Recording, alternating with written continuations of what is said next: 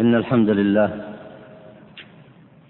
نحمده ونستعينه ونستهديه ونعوذ بالله من شرور أنفسنا ومن سيئات أعمالنا من يهده الله فلا مضل له ومن يضلل فلا هادي له وأشهد أن لا إله إلا الله وحده لا شريك له وأشهد أن محمدا عبده ورسوله اللهم صل وسلم وبارك على عبدك ورسولك محمد وعلى آله وصحبه أجمعين. سبحانك اللهم لا علم لنا إلا ما علمتنا إنك أنت العليم الحكيم.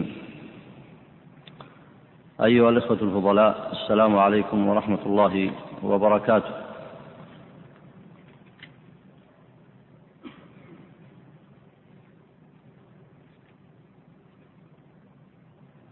هذا هو الدرس السابع والثلاثون من كتاب الاعتصام للإمام الشاطبي رحمه الله تعالى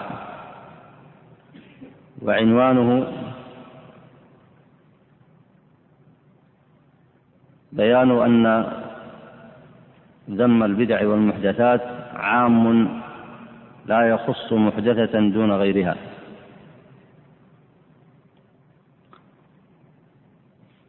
والآن بفضل الله وتوفيقه ومعونته نبتدئ الباب الثالث من هذا الكتاب. وقد مضى معكم الكلام على الباب الأول والباب الثاني. وأحسب أنكم تذكرون على الأقل أبرز المسائل التي تحدث عنها الإمام الشاطبي رحمه الله في كتابه هذا. وطالب العلم لا بد له من الاستذكار.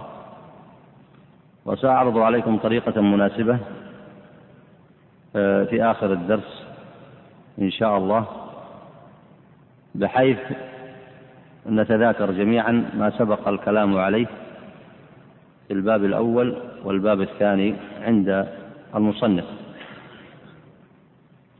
طيب اقرأ بارك الله فيك. بسم الله الرحمن الرحيم. وقال المصنف رحمه الله تعالى الباب الثالث في أن ذم البدع والمحدثات عام لا يخص محدثة دون غيرها ويدخل تحت هذه الترجمة جملة من شبه المبتدعة الذي التي احتجوا بها. فاعلموا رحمكم الله أن ما تقدم من الأدلة حجة في عموم الذم من أوجه أحدها أنها جاءت مطلقة عامة على كثرتها لم يقع فيها استثناء البتة ولم يأت فيها شيء مما يقتضي أن منها ما هو هدى ولا جاء فيها كل بدعة ضلالة إلا كذا وكذا ولا شيء من هذه المعاني. بارك الله فيك. الآن المصنف جعل ترجمة الباب الثالث جعل عنوان الباب الثالث في أن ذم البدع والمحدثات عام لا يخص محدثة دون غيرها. قال ويدخل تحت هذه الترجمة جملة من شبه المبتدعة التي احتجوا بها. فكأنه هنا سيجيب بعد أن يبين مقصوده من هذا الباب سيذكر بعض الشبه ويجيب عنها. فما مقصود المصنف هنا بقوله المحدثات؟ طبعا البدعة تذكرون التعريف الذي التعريف الاصطلاحي لأنه سبق أن درستم أنتم تعريف البدعة اللغوي. كذا أو لا؟ ثم درستم تعريف البدعة الاصطلاحي الذي بينه أهل العلم. ثم درستم أيضا تعريف البدعة التركية. ولذلك هذه من المسائل التي ينبغي أن تراجعوها مرة أخرى لأن هذا الباب الثالث مبني على الباب الأول والثاني. فتعريف البدعة كما سبق معكم هي طريقة في الدين مخترعة تضاهي الشرعية يقصد بها المبالغة في التعبد. فهذه المعاني في التعريف ينبغي أن يستحضرها طالب العلم في كل مسألة من مسائل هذا الكتاب. فالطريقة المقصود بها أنها منهج وطريقة يتخذها الإنسان لنفسه مخالفا بها كتاب الله وسنة النبي عليه الصلاة والسلام. وهذا معنى في الدين. ولذلك هنا ما معنى قوله والمحدثات؟ ما المقصود بالأمر المحدث؟ تفضل. نعم. الجديد. والمقصود به في الاصطلاح إذا قيل أمر محدث إذا قيل في الاصطلاح اللغوي عند أهل العلم هذا أمر محدث. يقصدون ماذا؟ تفضل. نعم. هذا من حيث معنى اللغة. أنت أجبت بالتعريف اللغوي. وإذا سئلت سؤالا شرعيا فالمقصود به تجاوب بالتعريف اللغوي ولا بالمعنى الشرعي والاصطلاحي. إذا قيل لك ما معنى محدث في لغة العرب ممكن أن تجيب بهذا الجواب. لكن إذا أطلق العلماء قالوا هذا أمر محدث ما المقصود به؟ أمر مبتدع. طبعا أحالنا زميلكم إلى الجواب على ماذا؟ على تعريف البدعة لأنك أنت الآن أحلت في تعريف المحدث إلى تعريف ماذا؟ تعريف البدعة يعني المحدث والبدعة سواء. قيل هذا أمر مبتدع أو قيل أمر محدث فهل بينهما فرق أو هما سواء؟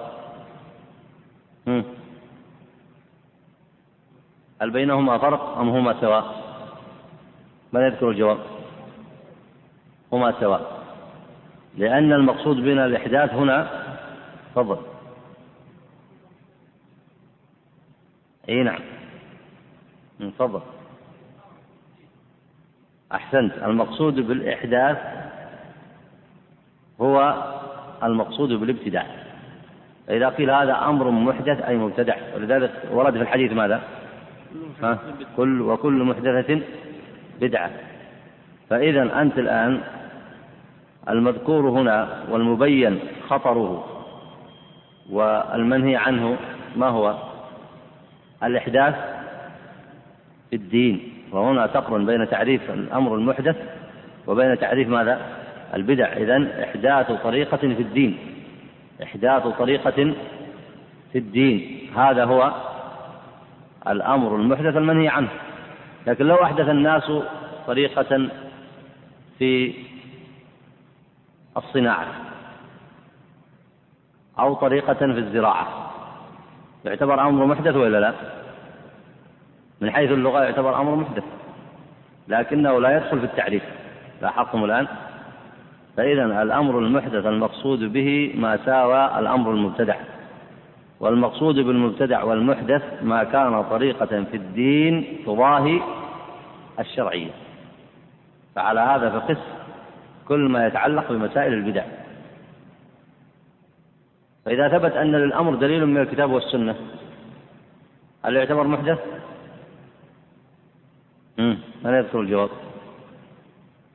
جواب الجماعي ما يصلح ها؟ ها؟ إيش؟ لا يعتبر من الأمور المحدثة الأمر الذي عليه دليل من الكتاب والسنة حتى وإن كان من مسائل الاجتهاد التي يجتهد فيها العلماء ويبينون حكمها ويضيفونها إلى الشريعة ويبينون عليها الدليل من الشريعة ها حتى في مسائل الاجتهاد الجديدة المستحدثات الأمور التي تجد للناس ويبينون العلماء حكم الله فيها هذه عرف فيها حكم الشرع. فإذا كان هناك دليل يدل عليها من الشرع فهي ليست بمحدثة وليست ببدعة. أنت لاحظ الآن من أين هذا معروف؟ من أين مأخوذ من التعريف هذا؟ أنا نذاكر معكم بعض المسائل السابقة حتى تتذكروها وحتى أيضا تهتموا بالمراجعة. وأجوبتكم التي أجبتم بها صحيحة من أين عرفنا أن الأمر المحدث المقصود به ما ليس عليه دليل من الشرع؟ من أين هذا في التعريف؟ لأنك إذا ضبطت التعريف الذي يقويك على ضبط مسائل العلم هو ضبط التعريفات وضبط القواعد. فمن أين هذا في التعريف؟ من فين عرفت في التعريف؟ لا حدد لي اللفظ اللي في التعريف يدل على أن ما كان عليه دليل من الكتاب والسنة ليس بداخل في تضاهي الشرعية. لكن قبلها قبلها قيد مخترع. أنت جبت بالثاني هذا صحيح. جوابك صحيح. لكن ائتي بالأول. الأول ما هو؟ مخترع. والذي عليه دليل من الكتاب والسنة. ماذا يقال فيه؟ ها؟ يقال إما أن يكون دل النص الصريح عليه وهو من الشرع. وإما ألحق بمسائل الاجتهاد المعروفة فهو أيضا من الشرع لكن المخترع هو الذي ليس عليه دليل ليس عليه دليل من الشرع وهذا هو الإحداث. فإذا لما يقرن المصنف هنا يقول ذم البدع والمحدثات فالمحدثات لابد أن تضبط معناها. ليس كل أمر جديد في الناس في صنائعهم أو زرائعهم أو طرائقهم المادية لا. وإنما المقصود المذموم في المحدثات ما تعلق بأمور الدين. يحدثون الناس في دينهم في عقيدتهم في أحكامهم الشرعية في أحكام دينهم. يحدثون في أمورهم الدينية ما لم يأذن به الله. مخترع طريقة مخترعة لم يأذن بها الله. ليس عليها دليل من كتاب الله ولا من سنة النبي عليه الصلاة والسلام. فإذا قول المصنف هنا أن ذم البدع والمحدثات عام هذا هو المقصود بلفظ المحدث فإذا سألت عنه أحله إلى تعريف ماذا؟ أن قد يسأل سائل منكم يقول المحدثات ما عرفها المصنف ممكن أحد يسأل منكم هذا السؤال ولا لا؟ يقول عرف البدع عرف لفظ البدعة لكن ما عرف المحدثات فالجواب أن تعريف المحدثات هو تعريف البدع طيب طيب أحدها وأنتم عليكم الآن أن تستذكروا ما سبق معكم من المعلومات أحدها أي الأدلة على ماذا؟ على عموم الذم إيش تتصور من عموم الذم هنا؟ عموم الذم لأي شيء؟ لجميع المحدثات في الدين. شوف لازم تقيدها بهذا ها؟ ولأمور البدع. يعني لو جاء إنسان فقال لك وهنا طبعا سيجيب بجواب ضمني عن بعض الشبه وإلا هو لأهمية الكتاب سيفرد لبعض الشبه جوابا مفصلا. لكن حتى تستوعب ما يريده هنا أن يقوله لو أن إنسان قال لك لا هذه المحدثات وهذه البدع منها بدع حسنة ومنها بدع قبيحة. لاحظت الآن؟ فهذه شبهة من الشبه التي أشار قال ويدخل تحت هذه الترجمة جملة من شبه المبتدعة. من شبه أهل الأهواء شبه المبتدعة قالوا أن هناك من البدع ما هو بدع حسنة وما هو بدع قبيحة. فلماذا تنهون عن البدع؟ والذي عندنا يعني هم الذي عندهم يزعمون أنه من البدع الحسنة. لاحظتم الآن؟ فلماذا تنهانا عن ذلك؟ ولاحظوا أن هذا فيه إقرار ضمني أن عندهم إحداث فيه إقرار ضمني أو لا؟ يعني كانوا يتصور أن يقولون نحن ما عندنا بدع أصلا. الذي يتصور في الجواب إذا قلت للإنسان اترك هذه البدع التي عندك الذي يتصور أن يقول ماذا؟ المفروض يقول لا ما عندنا بدع أصلا. لكن هم يقولون لا هذه البدع التي عندنا من البدع الحسنة فلماذا تنهونا عن أمر حسن؟ وهذا إقرار ضمني بأن عندهم إحداث. لاحظتم الآن؟ هذا في طرائق الجدليين والمناقشة. فيه إقرار ضمني عندهم أن عندهم بدع ومحدثة فهم يأتون فيقولون هذه البدع التي عندنا وقد مر معكم أمثلة كثيرة جدا من هذا لا نعيدها. قالوا هذه البدع حسنة. فلا تدخل تحت الذم. أين الذم الذي ورد في الشرع؟ تفضل. قول النبي عليه الصلاة والسلام كل محدثة بدعة وكل بدعة ضلالة. فيقول هذا الذي عندنا محدث لكن ما يدخل تحت الذم في الحديث. واستكمالا لعرض جوابهم يقولون أن هذا الذي عندنا المحدث لا يدخل في الحديث لأن الحديث إنما هو خاص بالبدع القبيحة. يعني يصير معنى الحديث ماذا عندهم؟ كل بدعة قبيحة بدعة كل محدثة قبيحة بدعة. فيستثنون ما عندهم من البدع باعتبار أنها حسنة وليست قبيح خصصوا الحديث أم لا؟ خصصوها أو لا؟ أنت الآن تستعمل منهج الاستنباط المعروف. الآن خصصوا الحديث. يسألون عن الدليل في التخصيص ولا ما يسألون؟ يسألون.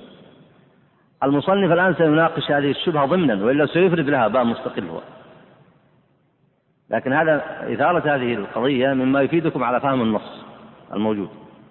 فهو أول ما ابتدأ قال الأدلة التي سبقت وسيشير إليها هنا يقول حجة في عموم الذم إيش معنى لفظ العموم هنا؟ عام في ذم كل محدثة في الدين. طبعا ها؟ كل محدثة في الدين. فهو إذا هنا يرد القول بتخصيص حديث النبي عليه الصلاة والسلام كل بدعة ضلالة. يقول الحديث عام. قال أحدها أنها جاءت مطلقة عامة على كثرتها. من يشير إلى بعضها؟ هو يقول كثيرة النصوص التي وردت. من يشير إلى بعضها؟ ها تفضل. لا أعطنا الأدلة الصريحة. حديث النبي عليه الصلاة والسلام كل محدثة بدعة. وكل بدعة ضلالة. نعم. من أحدث لاحظ الآن لفظ الإحداث ورد في الحديثين. من أحدث في أمرنا هذا ما ليس منه؟ فهو رد. من الأدلة الأخرى؟ من عمل عملا ليس عليه أمرنا فهو رد. وش وجه العموم في الأول وما وجه العموم في الثاني وما وجه العموم في الثالث؟ من يبين هذا؟ أي نعم. لفظ كل في الحديث الأول. كل محدثة بدعة. قال بعض المحدثات بدعة ولا قال كل الحديث؟ إذا الحديث الآن يفيد ماذا؟ يفيد العموم. الحديث الثاني طيب. فين العموم فيه؟ من؟ لفظ من؟ من ألفاظ العموم. من أحدث. فلفظ من من ألفاظ العموم. طيب الحديث الثالث. أيضا مثله. من عمل عملا. لاحظتم الآن وجه العموم في هذا؟ طيب. الحديث الأول بلفظ كل. ورد بكم رواية؟ المصنف هنا ساقه. بكم رواية ساقه؟ من يذكر؟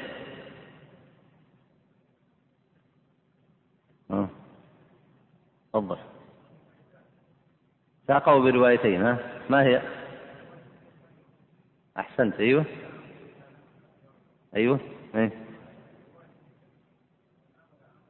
لا أقصد أحسنت لكن أقصد كل محدثة بدعة وكل بدعة ضلالة.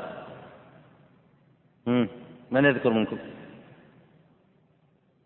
يعني تذكرون الكلام لما ساق المصنف الأحاديث فعد بعض زملائكم ما ورد من في الأحاديث من لفظ كل فتبين أنه ورد في ستة مواضع أو سبع مواضع أو لا؟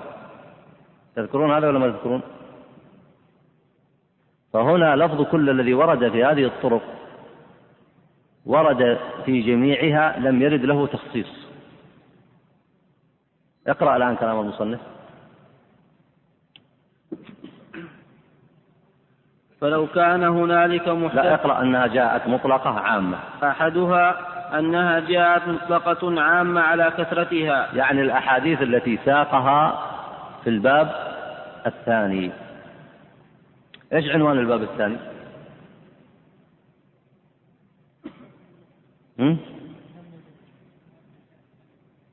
نعم.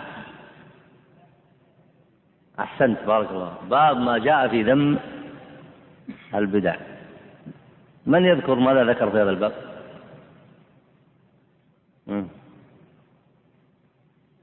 تفضل. لا.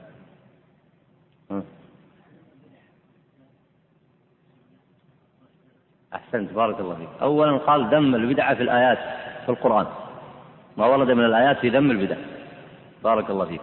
ثم قال بعد ذلك الوجه الثاني ذم البدع ما جاء في السنة والأحاديث. ثم قال الوجه الثالث ذم البدع في ما جاء من أقوال الصحابة ومن بعدهم. فهو يشير إلى ما ذكره سابقا. ها؟ طيب قال إذا هذه الأدلة جاءت مطلقة عامة على كثرتها. لم يقع فيها استثناء البتة. إيش معنى استثناء؟ الاستثناء ما معناه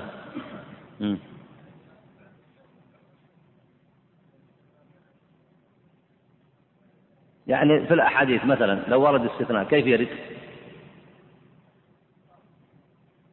هو أشار إليه هنا. تفضل. أي نعم. كأن يرد مثلا كل بدعة ضلالة إلا كذا وكذا. لاحظتم لكن هذا هل ورد هذا الاستثناء؟ لأن إلا من حروف الاستثناء. وغير وما ما وسوى وغير ذلك من الاستثناء. ما ورد حرف من حروف الاستثناء في هذا؟ أداة من أدوات الاستثناء ما وردت في الأحاديث كلها. ما ورد فيها أي أداة من أدوات الاستثناء. لا ورد في حديث من أحاديث النبي صلى الله عليه وسلم قال سوى كذا وكذا أو غير كذا وكذا أو إلا كذا وكذا ما ورد. فإذا الذي يستثني شيئا من أنواع المحدثات في الدين ويخرج عن وصف الابتداع ليس معه دليل. وإذا على هذا يشير المصنف إلى أن التقسيم تقسيم البدع إلى بدع حسنة وبدع قبيحة هذا لا أصل له يدل عليه من كتاب الله أو سنة النبي عليه الصلاة والسلام. طيب اقرأ بارك الله فيك. لم يقع فيها استثناء البتة ولم يأتي فيها شيء مما يقتضي أن منها ما هو هدى ولا جاء فيها كل بدعة ضلالة إلا كذا وكذا ولا شيء من هذه المعاني. فلو كان هنالك محدثة يقتضي النظر الشرعي فيها الاستحسان أو أنها لاحقة بالمشروعات لذكر ذلك في آية أو حديث لكنه لا يوجد. فدل على ذلك في آية أو حديث. أي نعم. لكنه لا يوجد. فدل على أن تلك الأدلة بأسرها على حقيقة ظاهرها من الكلية التي لا يتخلف عن مقتضاها فرد من الأفراد. يقصد هنا شوف لاحظ قال على أن تلك الأدلة بأسرها. شوف لاحظ بأسرها يدل على كثرتها.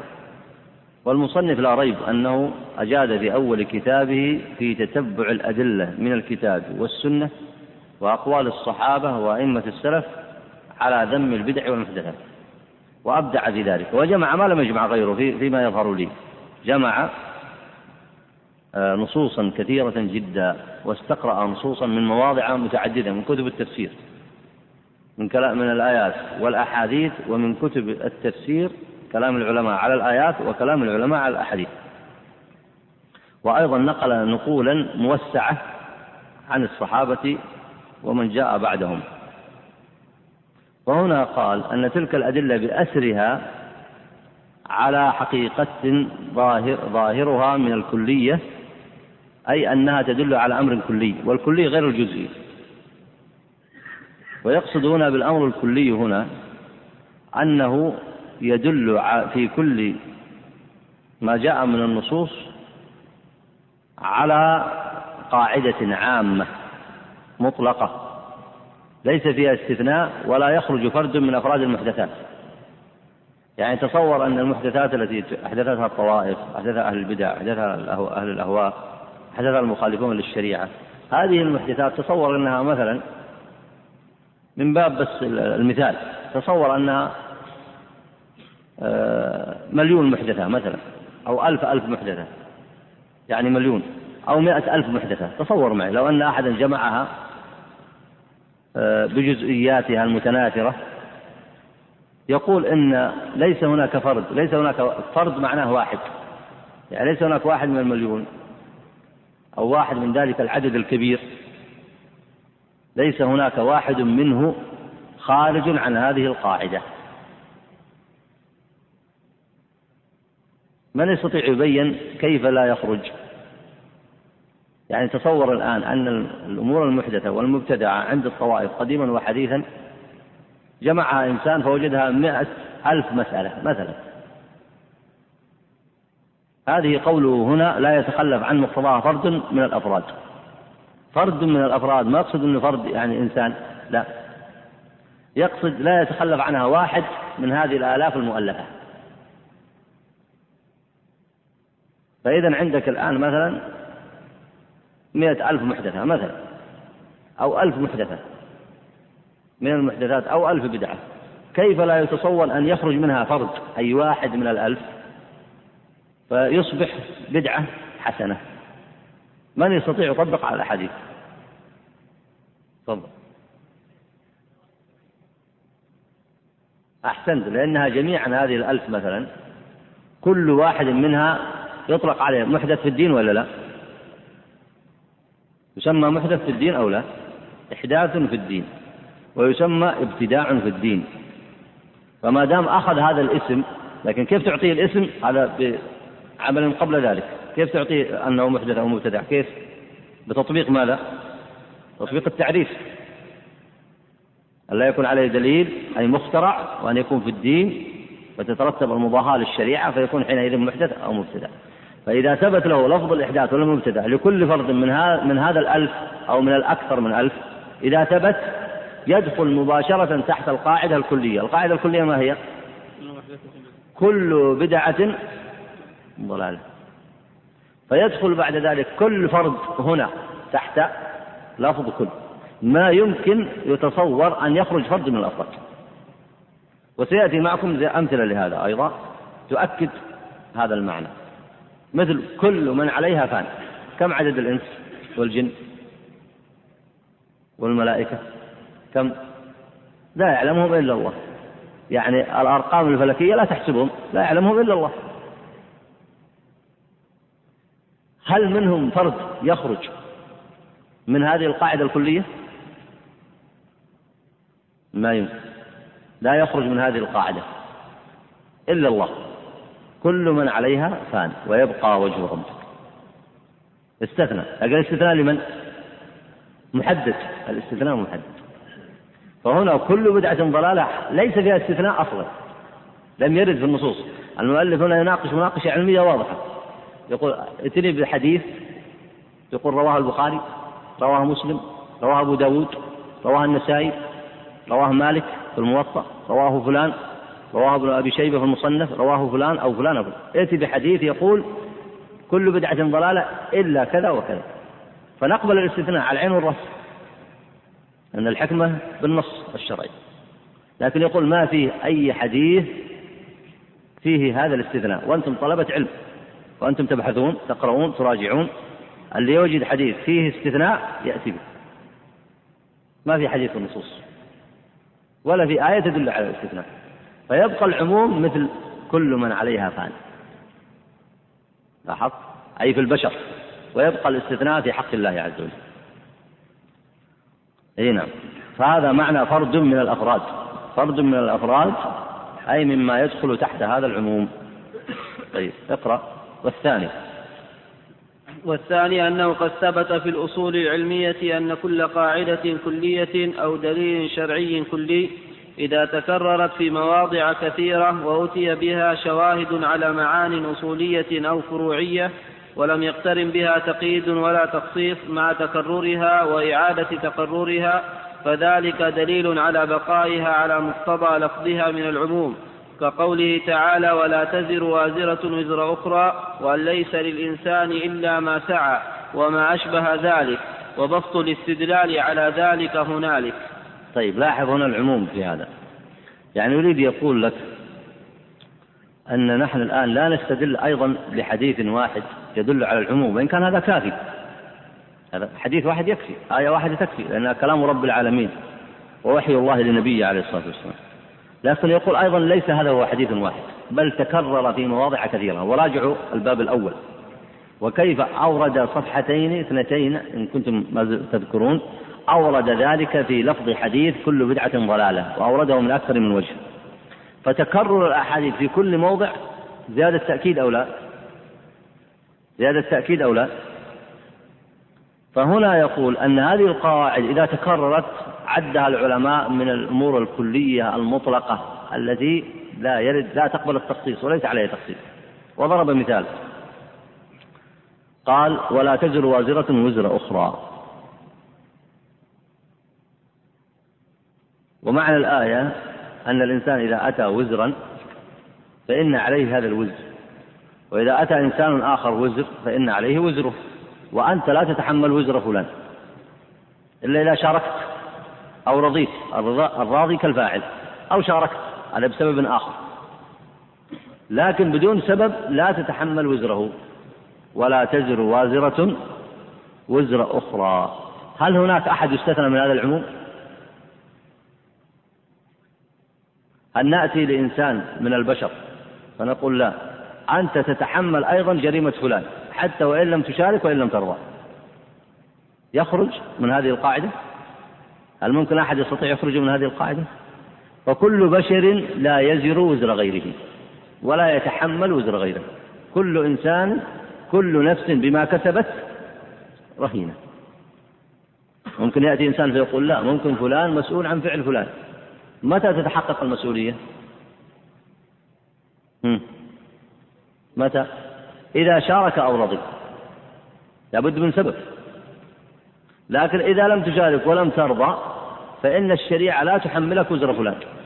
فهذه قاعدة كلية على أنه ليس هناك إنسان يتحمل وزر إنسان آخر. بل كل نفس بما كسبت كما قال الله تعالى كل نفس بما كسبت رهينة.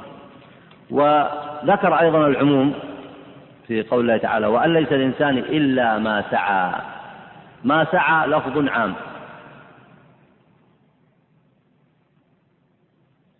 يشمل كل ما تسعى فيه بقولك أو باعتقادك أو بفعلك أو بسبب من الأسباب الأخرى وهي داخلة في ذلك.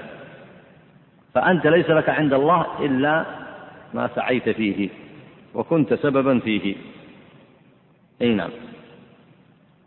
وسيأتي كما قال هنا وبسط الاستدلال على ذلك هنالك أي عند تفصيل الكلام على مناقشة هذه آه، الشبه. أي نعم.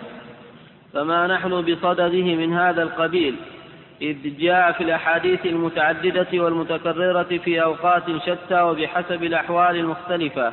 أن كل بدعة ضلالة وأن كل محدثة بدعة وما كان نحو ذلك من العبارات الدالة على أن البدع مذمومة ولم يأت في آية ولا حديث تقييد ولا تخصيص ولا ما يفهم منه خلاف ظاهر الكلية فيها فدل ذلك دلالة واضحة على أنها على عمومها وإطلاقها. لاحظتم الآن؟ فالذي سيأتي يقول لا ليست على العموم وليست على الإطلاق لا بد له أن يأتي بمخصص من الكتاب أو السنة لهذه الأدلة. والمصنف هنا أعاد وأبدأ في هذه القضية وكرر القول فيها في أول الكتاب وفي هذا الموضع لأهمية هذه القضية فإنها قضية مهمة. والذين يحدثون في مفاهيم الدين أو في مسائل العقائد أو في مسائل الأحكام الشرعية كما مضى معكم في الأمثلة السابقة سواء أحدث في العبادات أو أحدث في مسائل في الصلاة في العبادات في الصلاة أو الزكاة أو الحج أو الصيام أو أحدث مثلا في أمور المعاملات. كما مضى معكم أمثلة كثيرة من القوانين الوضعية وغيرها. أو أحدث في مسائل العقائد.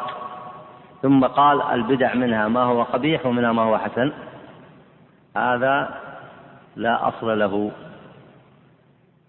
والنصوص صريحة في أن كل بدعة وكل محدثة داخلة فيما قال النبي عليه الصلاة والسلام بأنها ضلالة وعلى هذا المصنف طبعا سيثبت لكم أن هذا يدل على التحريم ويدل على التأثيم وسيرتب عليه بقية الأحكام. إي نعم. الدليل الثالث على هذا. والثالث إجماع السلف الصالح من الصحابة والتابعين ومن يليهم على ذمها. كذلك وتقبيحها والهروب عنها وعمن اتسم بشيء منها ولم يقع منهم في ذلك توقف ولا مثنوية.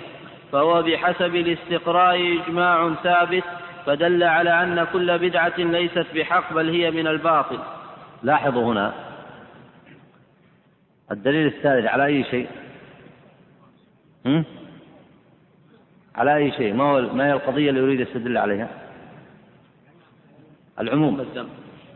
القضية الذي يريد يستدل عليها عموم الذم لكل بدعة ومحدثة. الدليل الذي سيستدل به ما هو؟ إجماع السلف الصالح. قال من الصحابة والتابعين. إذا سألته من هم هؤلاء؟ أين تجد الجواب عنده؟ أحسنت. تعود إلى الباب الأول. كم ذكر من النصوص عن الصحابة؟ وكم ذكر من النصوص عن التابعين؟ من يستطيع يجمعها ويعدها يأتي لنا بالجواب الأسبوع القادم. تبدأ من الصفحة الأولى تجمع الروايات. لكن المتكرر تجمع المنقول عن أئمة الصحابة والتابعين من الذم سواء ورد على تفسير آية أو على تفسير حديث أو كان أمرا مطلقا. تأتي به أنت؟ تسجل وتأتي به. هذا هو دليله. يعني يقول لك أنا استقرأت. والعلماء استقرأوا كلام الصحابة والتابعين فوجدوا هذه النصوص كلها تدل وتؤكد ما ورد في ماذا؟ ها؟ ما ورد في الدليل الأول والثاني في العمومات في عمومات التي وردت في الأحاديث تؤكد ذلك ما وجه التأكيد؟ يقول لم نرد أحد من الصحابة أو من التابعين قال إن البدع مذمومة إلا كذا وكذا وكذا وكذا وعد مثلا عشرة أو عشرين أو ثلاثين أو أربعين لاحظتم الآن؟ وما قال مثلا بدع المشركين مذمومة إلا كذا وكذا. أو بدع الخوارج مذمومة إلا كذا وكذا. أو بدع المعتزلة مذمومة إلا كذا وكذا. أو بدع التصوف مذمومة إلا كذا وكذا. هل سمعتم أحدا من أهل العلم من الصحابة أو التابعين أو من بعدهم من العلماء المشهورين قال ذلك؟ فيقول بالاستقراء الاستقراء ما هو؟ الاستقراء آه السين والتاء للطلب. فكأنه استقرأ أي جمع. كل ما يتعلق من النصوص عن الصحابة والتابعين. ثم جمعها وتأملها ونظر فيها. فلم يجد فيها استثناء. بل الذي وجده كما أشار ها ماذا وجد فيها؟ وجد فيها عموم الذنب عد إلى كلامه ها. وجد فيها إيش؟ عموم الذنب والتقبيح والهروب من البدع. ما قالوا أهرب من البدع وقبحوها ثم قالوا إلا كذا وكذا. وأيضا حذروا من أهلها. ولم يحذروا من البدع ثم قالوا إلا كذا وكذا أو الطائفة الفلانية من المبتدع لا نحذر منها. لاحظ ثم قال ولم يقع منهم توقف ولا مثنوية. وش معنى توقف أو مثنوية؟ ترى عبارة الكتاب فيها قوة لأن المؤلف يعني آه، كتب في الأصول كتابه الموافقات وكتب كتابه هذا الاعتصام. معنى توقف أو مثنوي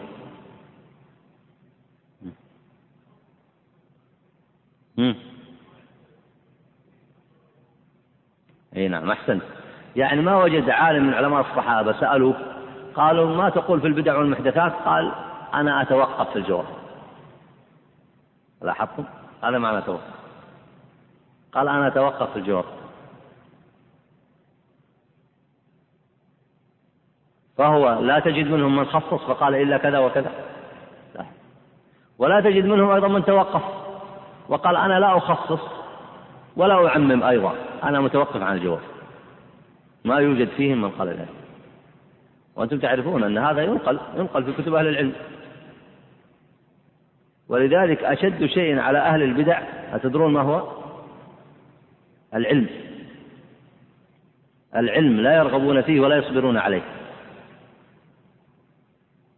لأن الله عز وجل لما حفظ هذه الشريعة حفظ كلام أهل العلم في الكتب والحمد لله. وليس كلام أهل العلم في التفسير والحديث فقط. هل تدرون أن كلام أهل العربية محفوظ في الكتب؟ كلام أهل العربية الذي تكلمت به العرب محفوظ في في الكتب. فما بالك بنصوص الكتاب والسنة وكلام أهل العلم؟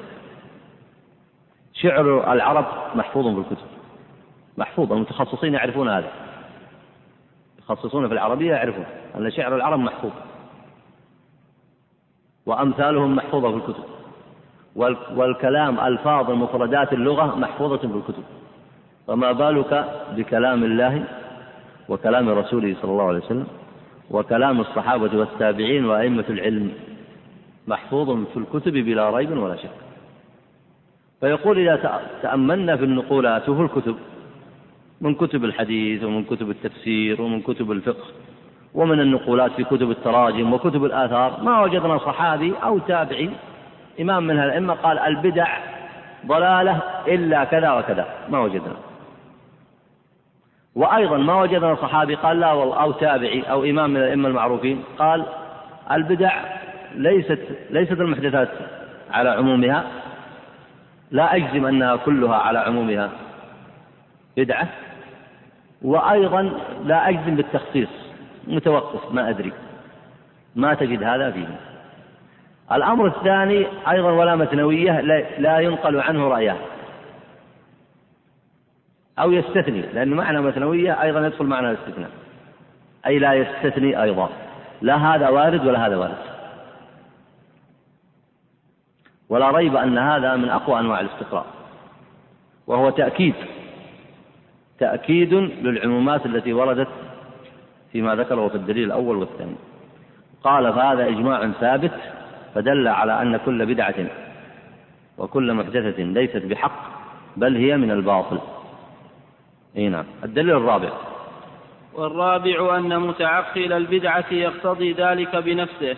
لأنه من باب مضادة الشارع واطراح الشرع وكل ما كان بهذه المثابة فمحال أن ينقسم إلى حسن وقبيح وأن يكون منه ما يمدح ومنه ما يذم إذ لا يصح في معقول ولا منقول استحسان مشاقة الشارع وقد تقدم بسط هذا في أول الباب الثاني.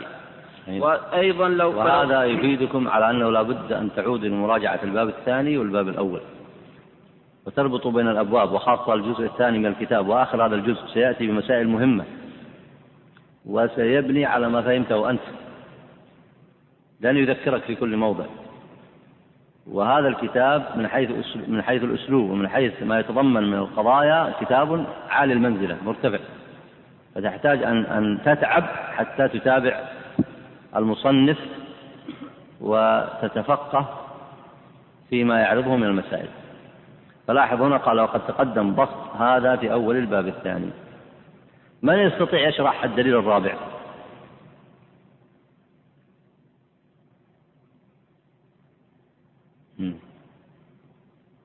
تفضل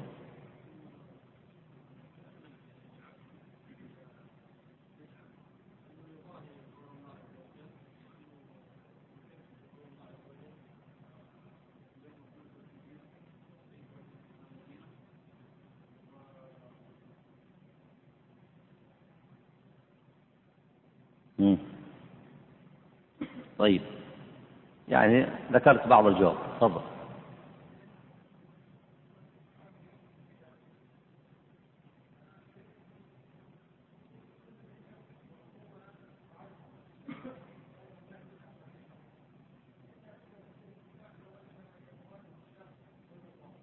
أحسنت. بارك الله فيك.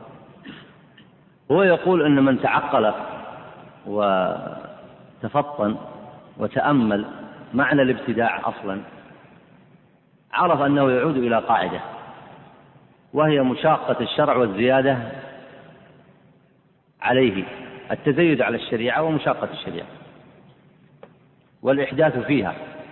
إذا قلنا الإحداث في الدين الدين ما هو؟ الدين هو الأحكام التي أنت كلفت بها. أنت كلفت باعتقاد وإلا لا؟ بين لك هذا الاعتقاد أم لم يبين؟ وكلفت بأحكام بينت لك هذه الأحكام في جميع الأبواب أو لا؟ فالابتداع في الدين أي الابتداع في هذا الشرع الزيادة فيه التزيد فيه.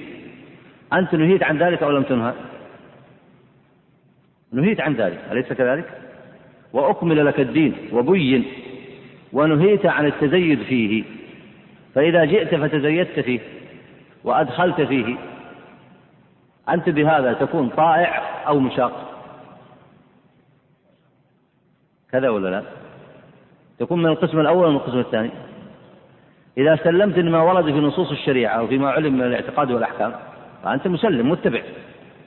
وإذا تزيدت وأحدثت أنت متبع مستسلم وإلا أنت وقعت في المشاقة والتزيد على الشرع. طيب هذه المشاقة تنقسم إلى قبيحة وحسنة؟ هل يمكن نتصور أنها تنقسم؟ فهنا ذكر هذا الدليل الرابع وقال أن معنى البدعة أصلا لا يتصور معه التقسيم إلى نوعين بدع قبيحة وبدع حسنة. ما يتصور هذا التقسيم؟ البدع التي ترد على الشرع لا يتصور فيها هذا التقسيم. التي ذكرت تعريفها أول مرة وعد إلى التعريف أول مرة. حتى ما تدخل معك البدعة اللغوية. ما تدخل ما يجي واحد يدخل عليك الاجتهادات الشرعية. الاجتهادات الشرعية بدع أو اجتهادات شرعية؟ يعني الفقه الإسلامي الآن كله منصوص عليه؟ أي مسألة فقهية صحيحة مستنبطة من الشريعة كلها منصوص عليها ولا بعضها منصوص وبعضها مستنبط؟ مم. بعضها منصوص وبعضها إيش؟ مستنبط. المنصوص عليه دليل نصي أو لا؟ والمستنبط عليه دليل عام أو خاص أو لا؟ عليه دليل. ولو بالمعنى الشرعي. كذا ولا لا؟ هذا يسمى ماذا؟ يسمى اجتهاد. يسمى اجتهاد وهو الفقه الإسلامي. يسمى اجتهاد. وكذلك المعنى اللغوي. هل نحن الآن نقبح المعنى اللغوي ولا نقبح المعنى الشرعي؟ المعنى الاصطلاحي في البدعة. نتكلم عن ماذا؟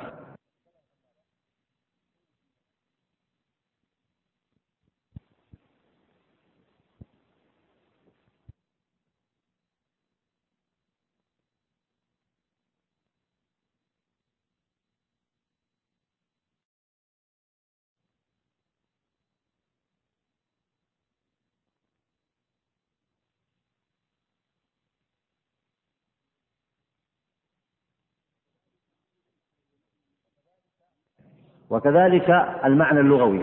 هل نحن الآن نقبح المعنى اللغوي ولا نقبح المعنى الشرعي؟ المعنى الاصطلاحي في البدعة. نتكلم عن ماذا؟ أي فما يأتي إنسان فيدخل عليك البدعة في المعنى اللغوي. فيحدث لك ارتباك في فهم القاعدة دي. نحن نتكلم عن ماذا؟ عن البدعة في المعنى اللغوي ولا الاجتهادات الشرعية المستنبطة سواء أصاب أو أخطأ؟ ولا نتكلم عن طريقة في الدين مخترعة تضاهي الشرعية؟ عن أي شيء نتكلم؟ نتكلم عن طريقة في الدين مخترعة تضاهي الشرعية. هذه ما تنقسم إلى حسنة وقبيحة. لاحظتم الآن؟ لأنها طريقة مخترعة. فما يتصور أن هذا المخترع الذي أتى بالطريقة لتضاهي الشريعة الشرعية ما نقول أن فعلك جزء من أفعالك من طرائقك التي أحدثتها وخالفت بها الشريعة وضاهيت بها الشرعية جزء حسن. وجزء من طريقتك التي اخترعتها وضاهيت بها الشرعية جزء قبيح هل يتصور هذا؟ ما يتصور لأنها كلها فيها معنى الاختراع وفيها معنى المشاقة هذا وجه الدليل عند المصنف وهو الدليل إيش؟ الرابع أعد قراءة الدليل الرابع والرابع أن متعقل البدعة يقتضي ذلك بنفسه لأنه من باب مضادة الشارع واصطلاح الشرع وكل ما كان بهذه المثابة فمحال أن ينقسم إلى حسن وقبيح وأن يكون منه ما يمدح ومنه ما يذم إذ لا يصح في معقول ولا منقول استحسان مشاقة الشارع. وقد تقدم بسط هذا في أول الباب الثاني. وأيضا فلو فرض أنه جاء في النقل استحسان بعض البدع أو استثناء بعضها عن الدم لم يتصور لأن البدعة طريقة تضاهي المشروعة من غير أن تكون كذلك. لاحظ هنا. قال لو فرض. لاحظ هنا. هذا فرض جدلي ليس له واقع. وإنما يقال لو أن إنسان لو فرض فعلا أنه جاء في النقل استحسان بعض البدع أو استثناء بعضها عن الدم لم يتصور. أي لا يمكن تصوره فعلى هذا لا يمكن أن يأتي. وعلى ذلك لا يمكن أن يأتي. لاحظتم الآن؟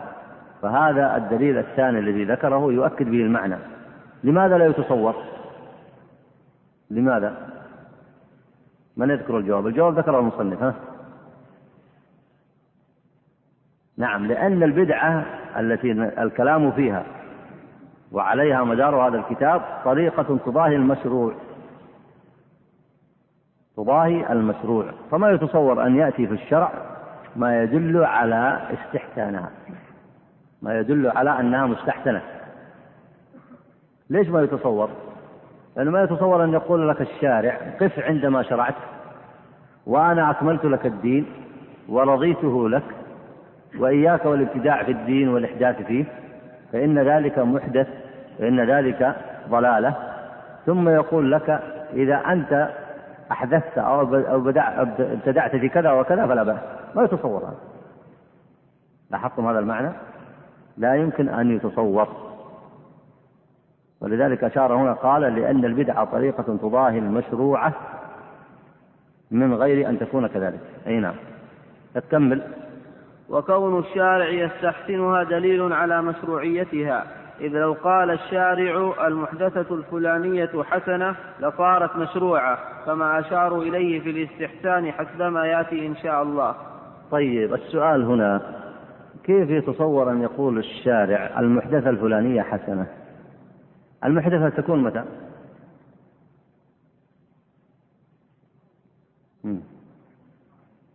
تكون بعد انقطاع الوحي أو أو تكون في عند نزول الوحي.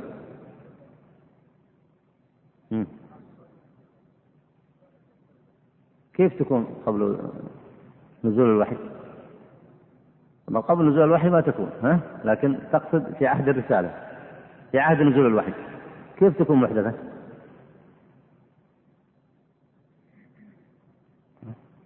أنت ضابط التعريف الآن ولا لا؟ حافظ التعريف أو لا؟ أنت تقول المحدثة ممكن أن تكون عند نزول الوحي في عهد النبي عليه الصلاة والسلام المحدثة متى تكون؟ في عهدي أو بعده جوابك ترى يحتمل ممكن هذا صحيح ممكن هذا صحيح بس تأمل الآن ها ارجع للتعريف وشو التعريف؟ أنت حافظ التعريف ولا ما أنت حافظ التعريف؟ ما هو التعريف؟ طريقة في الدين مخترعة تضاهي الشرعية. طيب تكون في عهد النبي عليه الصلاة والسلام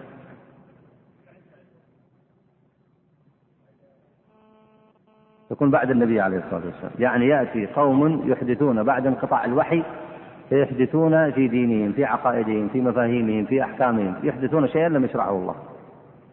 طيب ما تكون في عهد النبي عليه الصلاة والسلام؟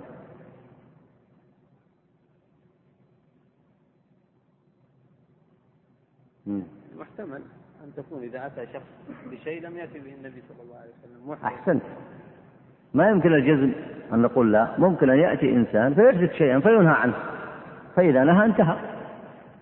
فإذا نهى إذا كان من الصحابة رضوان الله عليهم إذا نهي كما علم إذا نهوا انتهوا عن ذلك. قد يأتي إنسان مثلا فيقع في آه، مخالفة مثلا في معصية أو كما مر بعض آه، نفر فقالوا اجعل لنا إلها اجعل لنا ذات أنواط كما لهم ذات أنواط. وهذا من الشرك. فنهوا فانتهوا عن ذلك. لكن الأصل أن تقع المحدثات متى؟ الإحداث يكون متى؟ بعد. انقطاع الوحي. هذا هو. طيب. فإذ لو قال الشارع المحدثة الفلانية حسنة. طيب كيف يتصور أن تقول الشريعة المحدثة الفلانية حسنة؟ انتقلنا الآن إلى النقطة الثانية. كيف يتصور هذا؟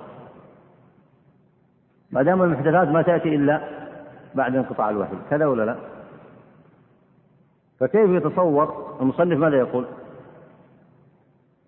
وكون الشارع يستحسنها دليل على مشروعيتها. إذ لو قال الشارع المحدثة الفلانية حسنة لصارت مشروعة. كما أشاروا إليه في الاستحسان. كيف يتصور هذا؟ تفضل. أحسنت. زميلكم يقول ما ورد عن الخلفاء الراشدين.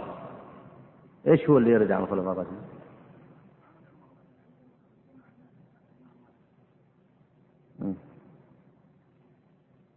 طيب عمل عمر لما جمع الناس على إمام واحد. فمن قبل ما كانوا مجتمعين على إمام واحد؟ يصلون في الصلاة. كانوا في صلاة التراويح تارة يصلون وتارة لا يصلون لكن كانت الصلاة موجودة في عهد النبي عليه الصلاة والسلام فجمعهم على إمام آه،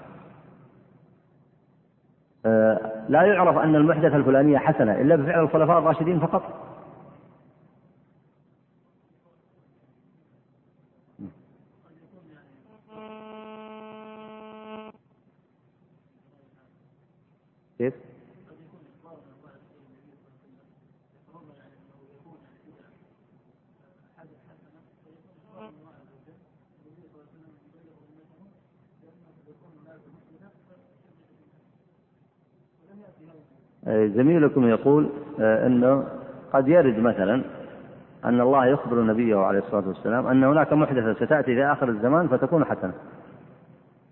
هذا يعلم بالنص ولا كيف يعلم الإخبار؟ هذا الإخبار يعلم بالنص يعلم بالنص من الكتاب والسنة. طيب هذا ما ورد. ها؟ تفضل. ليس هذا هو مقصود المصنف على اي حال ها؟ أحسنت بارك الله فيك. اجتهاد العلماء. اجتهاد العلماء. العلماء يجتهدون ويأتون في محدثة فيقولون حسنة. إذا كلام المصنف هذا يناقض ما يقوله هنا. هل ممكن العلماء يجون فيأتون فيقولون في المحدثة أنها حسنة؟ هم؟ كيف؟ اي نعم لكن السؤال هنا هل يأتي العلماء فيقولون لمحدثة بأنها حسنة؟ المصنف الآن يسوق الكلام هذا على الموافقة عليه وعلى إنكاره يقول إذ لو قال الشارع المحدثة الفلانية حسنة أنتم قلتم الشارع الآن المقصود به من؟ العلماء العالم يسمى مشرع مجتهد يعني العلماء المجتهدون قالوا دلت الشريعة على أن هذه المحدثة حسنة فهمتم الآن مقصوده؟ يعني هنا إذ لو قال الشارع من هو الذي يقول عن الشارع؟ من هو؟ المجتهد يقول ورد في الشريعة أن هذه المحدثة حسنة يقول لو ورد هذا لصارت مشروعة المصنف موافق على هذا الكلام المصنف ولا لا؟ اقرأ أنت تنبه. كما أشاروا إليه في الاستحسان. الاستحسان باب عند الأصوليين وسيأتي المصنف يفصل الكلام فيه. لكن هنا أشار إليه هذه الإشارة. الاستحسان عند المحققين وإن كان اللفظ حوله خلاف كما سيأتي. لكن الاستحسان أن يأتي عالم فيقول أستحسن في هذه المسألة لأن الدليل عليها عندي كذا وكذا. طيب ولا لا؟ فإذا جاء دليل من الشرع يصير هو المستحسن ولا يصير الشرع هو المستحسن؟ والمجتهد عمله ماذا؟ دل على دل على مقصود الشرع. دل على مقصود الشارع. السؤال الأول ما بقي؟ ما زال ينتظر منكم الجواب. إذ لو قال الشارع أي قال المجتهد الذي ينقل عن الشريعة وينقل الأدلة الشرعية قال المحدثة الفلانية حسنة قال لصارت مشروعة. هل ممكن المجتهد عند أهل السنة يقول المحدثة الفلانية حسنة فتصير مشروعة؟ ممكن ولا غير ممكن؟ ها؟ غير ممكن؟ لماذا؟ طيب ليش المصنف ما يفهم يعني المصنف ذكر ما ذكر ثم ذكر هذا، هل في تناقض بين كلامه الأول وهذا الكلام؟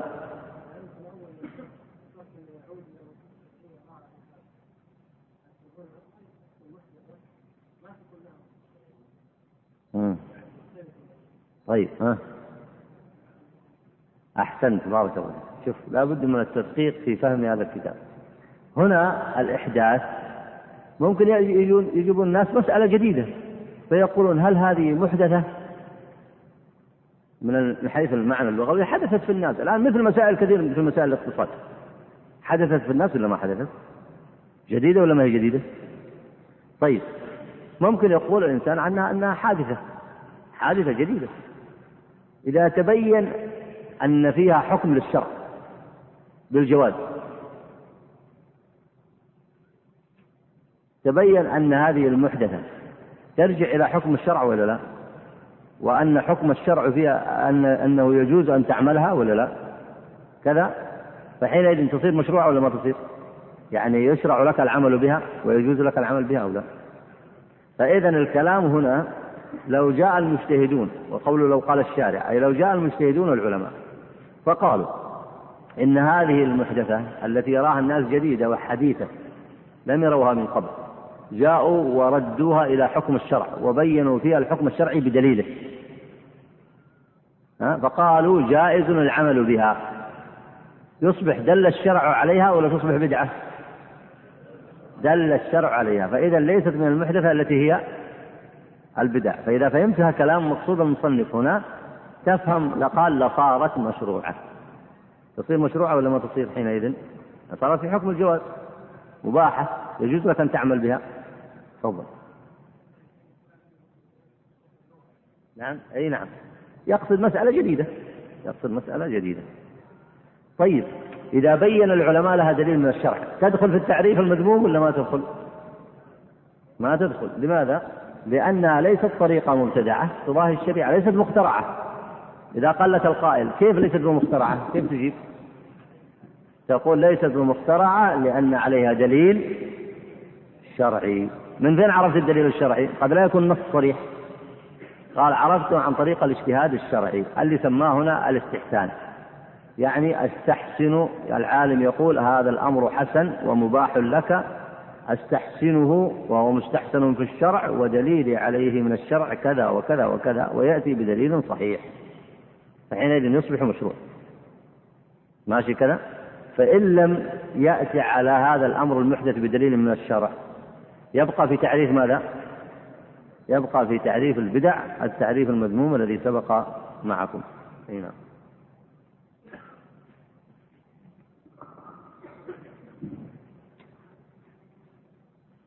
ولما ثبت ذمها ثبت ذم صاحبها لأنها ليست بمذمومة من حيث تصورها فقط بل هي من حيث اتصف بها المتصف فهو إذن المذموم على الحقيقة والذم خاصة التأثيم فالمبتدع مذموم آثم وذلك على الإطلاق والعموم.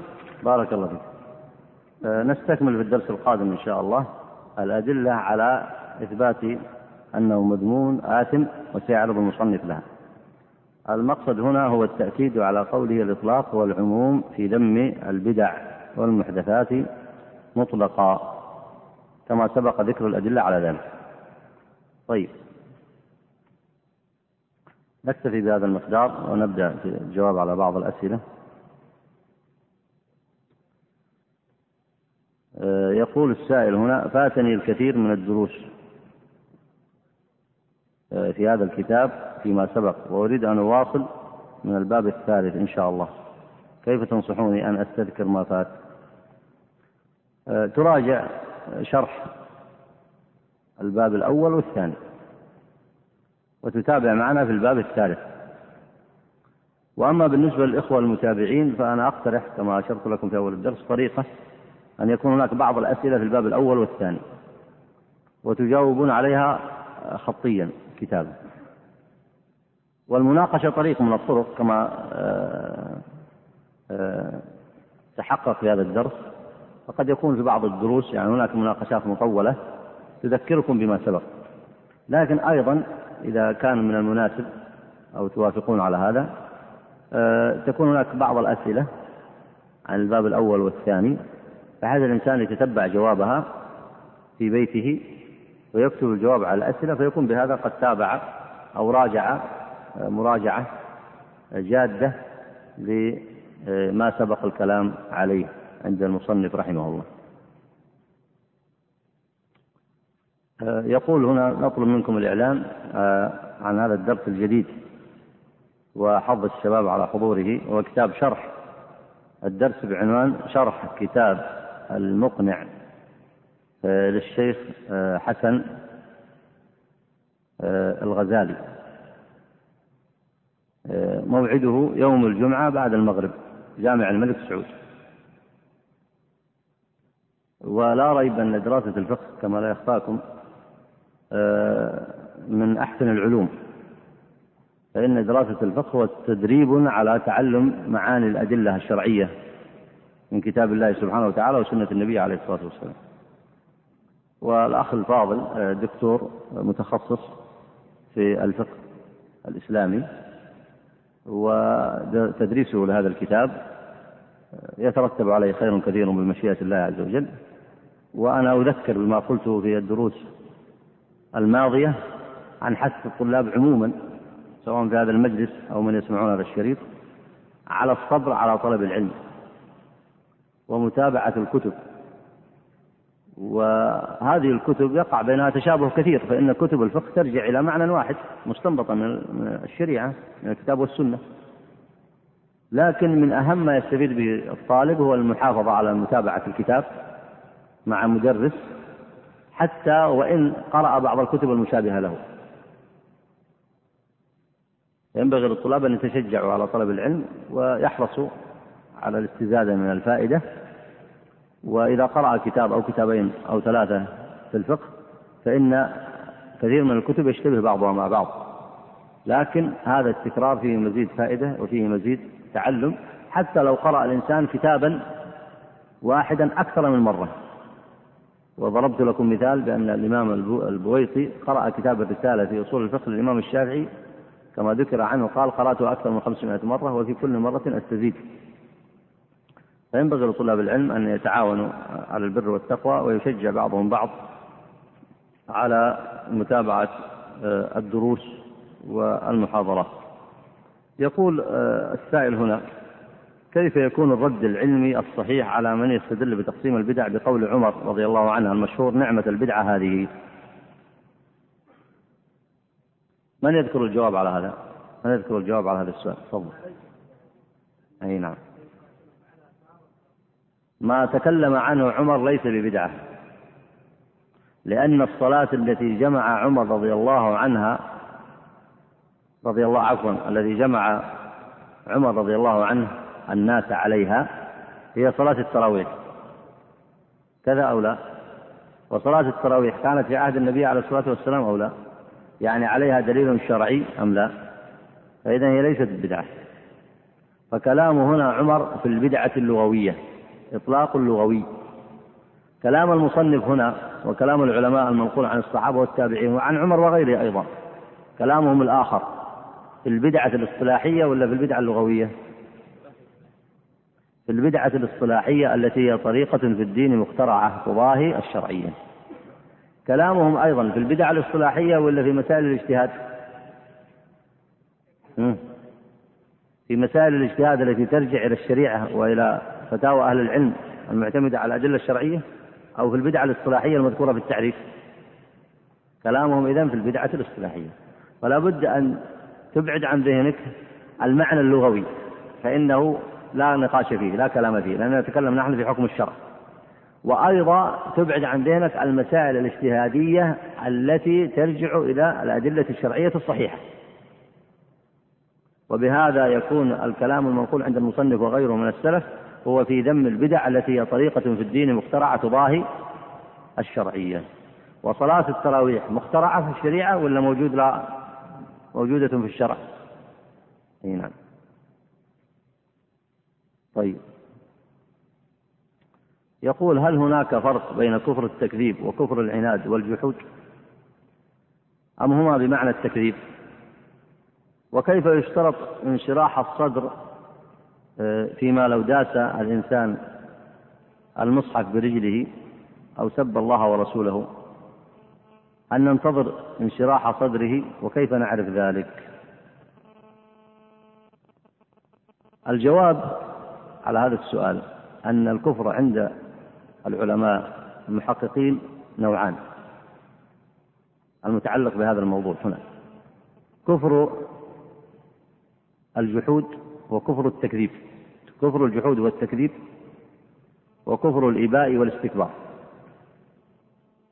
وهذا يكون من كل منهما القول والعمل. يكون تارة بالقول ويكون تارة بالعمل. أما الأول فكفر التكذيب والجحود فيكون بالقول. ومعلوم أن هذا النوع من الكفر واضح وجه الكفر فيه لأن الكفر يرجع إلى معنى وهو استنقاص حق الله عز وجل. سواء استنقاص صفة من صفاته أو استنقاص كتابه أو استنقاص رسول, رسول, رسول من رسله عليه الصلاة والسلام أو شريعة من شرائع الإسلام. أو أن يرتكب عمل يدل على الكفر. إنه إذا دل على الكفر دل على هذا المعنى. وكذلك الشرك أيضا يعود إلى استنقاص حق الله عز وجل. والمقصود باستنقاص حقه استنقاص ما ورد في الأمثلة السابقة. فهنا قد يكون بصريح اللفظ كان يقول جح كان يكون يقول جحدت أو كذبت وهو كفر. يجحد شريعة من شرائع الإسلام يجحد رسول من الرسل يجحد خبر من أخبار الآخرة المعلومة من الدين فهذا تكذيب وجحود وهو من الكفر الأكبر.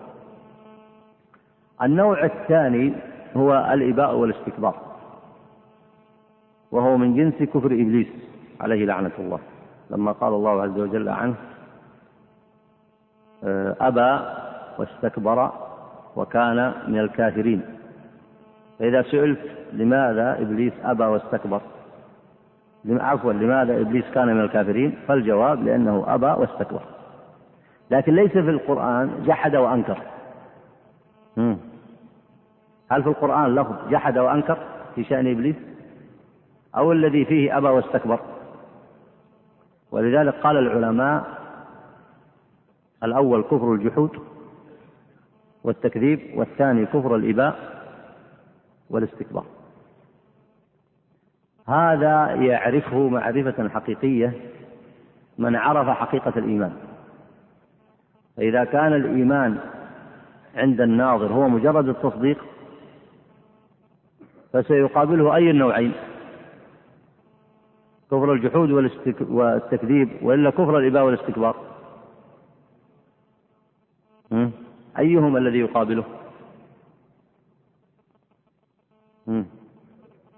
الجحود والتكذيب لأنه يقول الإيمان التصديق فالذي ينافي الإيمان يناقض الإيمان ما هو عنده؟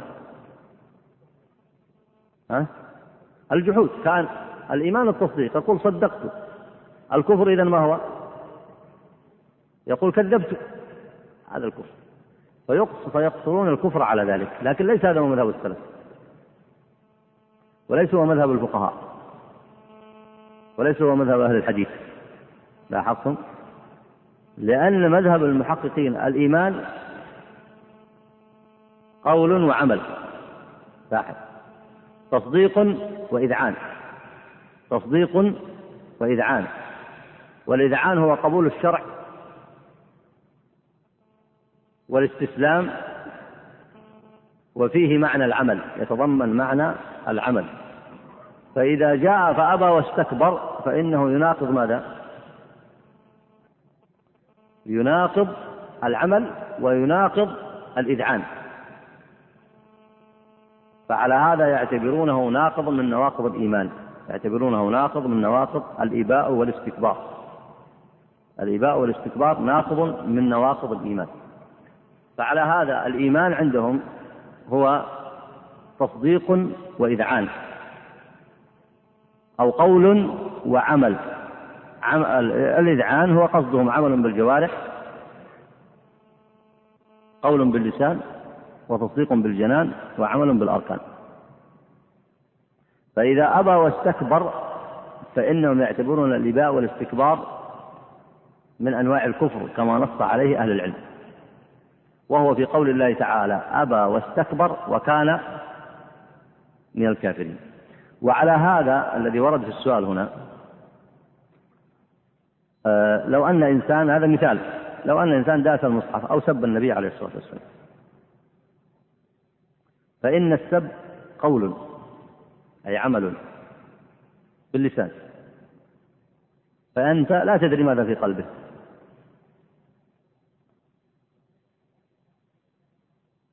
وكذلك لو داس المصحف عمل بالجارحة وأنت لا تدري ماذا في قلبه. كذا ولا لا؟ فتقول كذب وجحد. وإلا تقول ماذا؟ فالذي يقصر الكفر على التكذيب والجحود يقول هذا لابد أن نسأله عن شيء زائد وهو هل يكذب ويجحد؟ أو يستحل ما فعل؟ لأنه إذا استحل فقال هذا الفعل اللي هو إيش؟ السب. أو هذا الفعل الذي هو وطن المصحف. إذا قال حلال هو عندنا ما هو؟ حرام ولا لا؟ فيكون قد استحل ما حرم الله. لاحظتم؟ فيكون قد استحل ما حرم الله. فيكون كفره عند من كفره. يعتبر فعله كفر مخرج. من باب الجحود والاستك... من باب الجحود والتكذيب كذا ولا لا؟ لأنه جحد وكذب الله قال هذا محرم عليك أنت مأمور بتكريم المصحف لا إهانته ومأمور بحب الرسول لا سبه فأنت لما استحللت هذا الفعل المحرم كذبت وجحدت ولا لا؟ فلا يكفره إلا بالاستحلال لاحظتم؟ ها؟ لأن الكفر عنده ما هو؟ أصحاب القول الأول الكفر ما هو عندهم؟ الجحود والتكذيب. فلا بد يضيف إن صح التعبير لا بد أن يضيف معنى زائد فيسأله هل أنت مستحل ولا ما أنت مستحل؟ فإذا استحل دخل فعله في أي أنواع الكفر؟ في الجحود والتكذيب. لكن تأمل معي المعنى الثاني وهو الصحيح وهو الحق من عقيدة أهل السنة أن هذا الفعل ممكن أن نسأل عن عقل الرجل. هل هو مجنون أو لا؟ هل هو مكره أو لا؟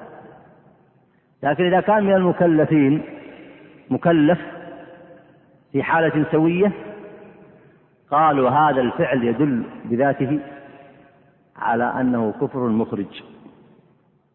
وليس بشرط أن نضع له الاستحلال. لماذا؟ لأن الاستحلال وحده كفر. والفعل هذا وحده كفر وإن لم يستحل. يعني حتى لو لم, لو لم يقل إن هذا الفعل لي حلال. فإنه بمجرد فعله بسب النبي عليه الصلاة والسلام يكفر والعياذ بالله لأن هذه الأعمال تناقض التوحيد. ولذلك إذا أطلق القول بأن كفر العمل أي جميع صور العمل لا تدل على الكفر هذا ليس بصحيح. تأمل هذا. فإن من الأعمال ما يدل بذاته على الكفر. مثل إنسان في حالة سوية لا مجنون ولا مكره يسجد لصنم صنم يعبده المشركون فيأتي فيسجد له. فهذا فعل يعتبر كفر أكبر. وكذلك لو داس المصحف وهو بعقله ليس هناك مانع يعذره من الحكم فإنه بلا ريب أن فعله كفر أكبر. وكذلك سب الرسول فعله كفر أكبر. وهذا هو الصحيح من عقيدة أهل السنة ومن كلام العلماء المحققين. وأنا أطلت في هذا الجواب لأهميته. وهناك أحد الطلاب يسأل ونقل كلام ابن القيم لكن ما نطيل الآن على الإخوة. لكن نجيب عنه أيضا في موضع آخر وهو أيضا متعلق بهذه المسألة. فإنه ذكر كلام ابن القيم في تقسيم أنواع الحكم بغير ما أنزل الله وقد سبق معكم الكلام في ذلك. فإن منه صور هو كفر دون كفر وهي التي لا تدل على الاستحلال.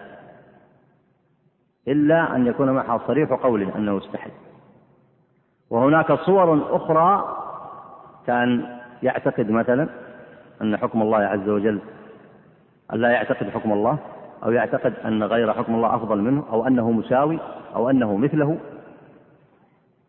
أو يضع القوانين كما ذكر الشيخ محمد عبد الوهاب آه، محمد بن إبراهيم قال الشيخ أن يضع القوانين التي تتضمن ويكتب فيها الاستحلال فإن هذا لا يسأل عن قوله.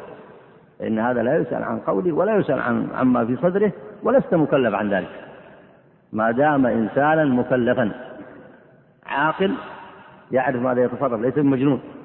إذا كان مكلف وليس هناك مانع من الموانع المعتبرة لذكر أهل العلم فإن هذا الفعل وحده يعتبر كفر أكبر. وهنا مسألة مهمة.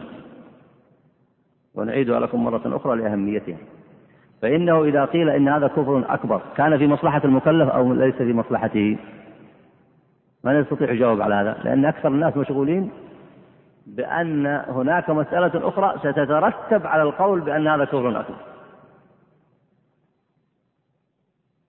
لكن إذا قلنا كفر أكبر في مصلحة المكلف ولا ليس في مصلحته؟ الجواب في مصلحته لأن إذا عرف أنه كفر أكبر ينتهي عنه ولا يصنعه. وإذا قلت أنه أنك أنت لا تكفر إلا إذا استحللت هذا الفعل الذي تفعله فأنت تبقى على هذا الفعل وإن كان معصية لكن لا تكفر. يستمر هذا العمل ولا ما يستمر فإذا كان في حقيقته كفر أكبر فلماذا لا يقال عنه كفر أكبر؟ ومن هنا أعيد لكم ما ذكر في هذا الدرس وما ذكره كثير من أهل العلم أن لو قيل لعباد القبور أن ما عندكم كفر أكبر يزايل كثير من الناس عن هذا أو لا؟ يتركونه أو لا؟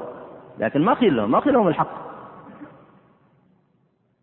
فهناك أعمال بذاتها تدل على أنها كفر أكبر ولا يمكن أن نضع لها شروط من عند أنفسنا لأن هذا نوع من الابتداع. هنا خطورة الابتداع نوع من الابتداع. فإذا دل النص الشرعي ودل كلام السلف على أن هناك من الأفعال ما يدل على أنه كفر أكبر فإننا نقول هو كفر أكبر ولا حرج. وفي مصلحة المكلف أن يعرف أنه كفر أكبر حتى ماذا؟ يرتدع عنه حتى يبتعد عنه. ولذلك هناك من الأعمال ما ليست بكفر أصلا. كأن يكذب الإنسان مثلا أو يغش فإنها من الأعمال التي ليست بمكفرة كما هو معلوم قطعا. وهناك من الأعمال ما هي كفر أكبر. وهناك من الأعمال ما هو مختلف فيها. ما هو العمل الذي مختلف فيه؟ هل هو كفر أكبر أم لا؟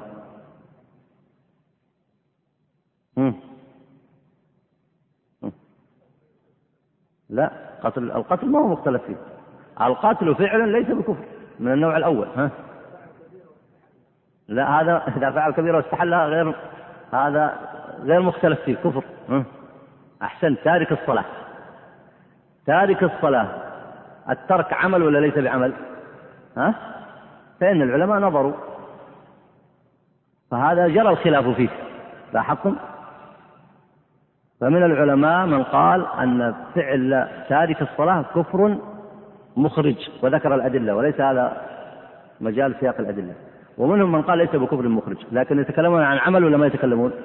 يتكلمون عن عمل ليس معه تكذيب وليس معه جحود. فإذا طبعا الذي قالوا أنه يكفر بينوا أن هذا فعل أكبر. والثانيين ماذا قالوا؟ أيضا قالوا هذه ضلالة. فهو والعياذ بالله يتردد بين أمرين تارك الصلاة. إما كافر على أحد قولي العلماء وإلا ضال على القول الآخر. وكلها شر لكن المقصود والصحيح هو إثبات ما أثبتته النصوص الشرعية بأن تارك الصلاة فعله من فعل الكفر الأكبر والعياذ بالله. والخلاف طبعا معروف في من أمر بالصلاة فلم يصلي وما زال به يستتاب فلم يصلي وأمر بها فامتنع فما زال بذلك حتى قتل وترك أهله ودنياه وراء ظهره وتحمل القتل بسبب ألا يسجد الله سجدة هذا ما ينبغي أن نختلف فيه فإنه لا يكون إلا من نوع الكفر الأكبر والعياذ بالله. فالمقصود لأهمية هذا الأمر أن الأعمال ثلاثة أقسام منها عمل ليس بكفر أصلا كالقتل والزنا والسرقة وغير ذلك. ومن كفر بذلك هو مذهب الخوارج المبتدع المذموم ومنها أعمال هي من الكفر الأكبر ولا يشترط لها الاستحلال كما ذكر في السؤال. ومنها أعمال مختلف فيها فلأهمية هذا الأمر ينبغي التنبه له. وسيأتي زيادة بسط لمثل هذه الموضوعات بحسب ما يرد في هذا الكتاب. هذا وأكتفي بهذا المقدار وأصلي وأسلم على نبينا محمد وعلى آله وصحبه أجمعين.